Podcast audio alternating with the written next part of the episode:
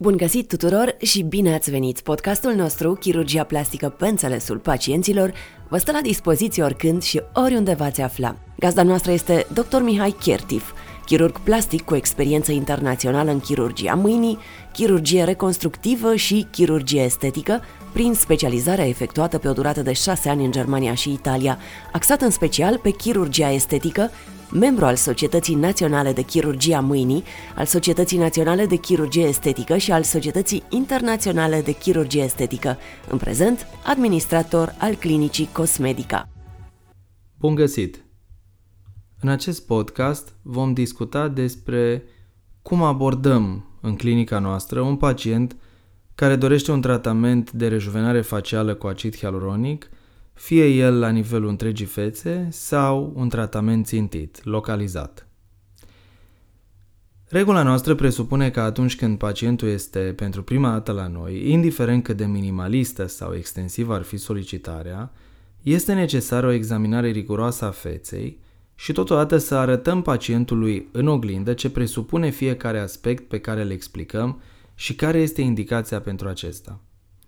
În cadrul examenului clinic, se face o evaluare a celor trei etaje faciale și a relației între ele, astfel încât pacienții înțeleg unde se află problema și dacă și cum se poate rezolva aceasta cu acid hialuronic.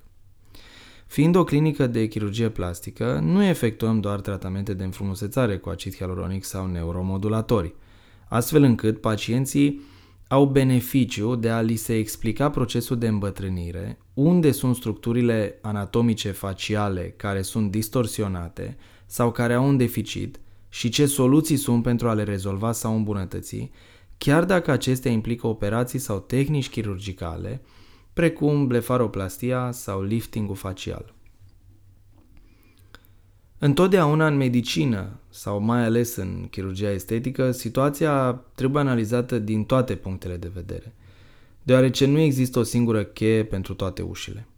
Pretenția și dorința noastră este ca la finalul consultației pacienții să fie informați corect despre situația lor particulară și ce presupun tehnicile pe care le recomandăm. Doar în acest fel suntem convinși că deciziile lor vor produce rezultate spectaculoase în conformitate cu rigorile esteticii și ale frumosului.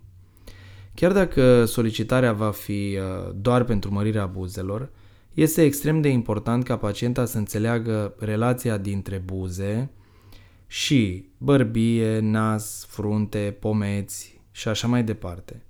Totul trebuie să fie într-o armonie cu restul elementelor feței și pacienta trebuie să înțeleagă această relație deoarece asta va duce la un rezultat estetic încântător, spre deosebire de pacientele care cer volume mari pe motiv că au văzut la alte persoane uh, sau uh, în situația în care medicul ar, ar accepta și ar da curs solicitării pacientei.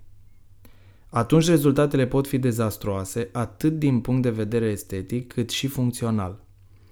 Nu înseamnă că Spre exemplu, o imagine înainte și după, care este făcută, dacă ne referim aici la buze, uh, dacă este făcută doar la nivelul buzelor, uh, să vezi o imagine înainte și după, nu înseamnă că dacă ai vedea complet toată fața uh, cu acele buze atât înainte cât și după, nu înseamnă că s-ar putea să-ți mai placă acel rezultat de după. Deci, cum spuneam, totul trebuie să se potrivească, să fie ca un puzzle la care totul este perfect. Personal nu preferăm să facem un tratament uh, doar după cerința pacientului.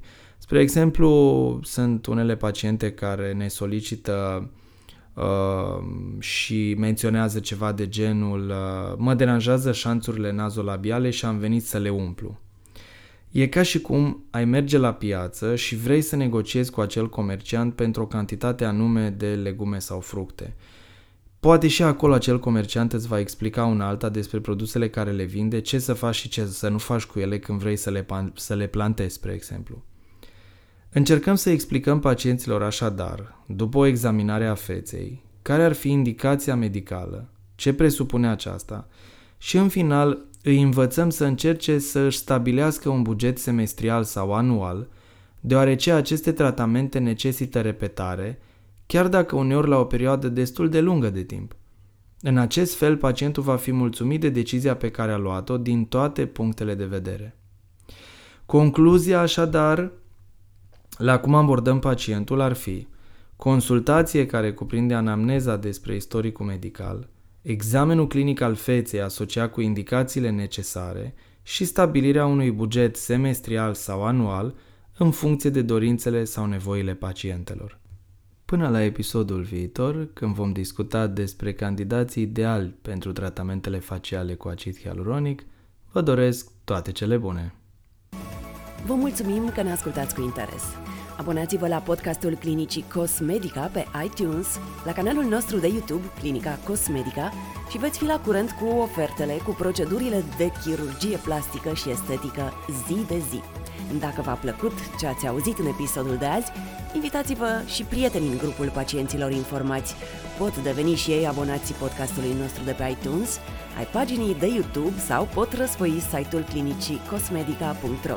Fiecare dintre prietenii Cosmetica își poate expune pe aceste platforme părerea, poate afla noutăți interesante și cu siguranță va primi răspuns la întrebările adresate specialiștilor noștri. Ne auzim în curând și nu uitați, cu noi trăiți viitorul!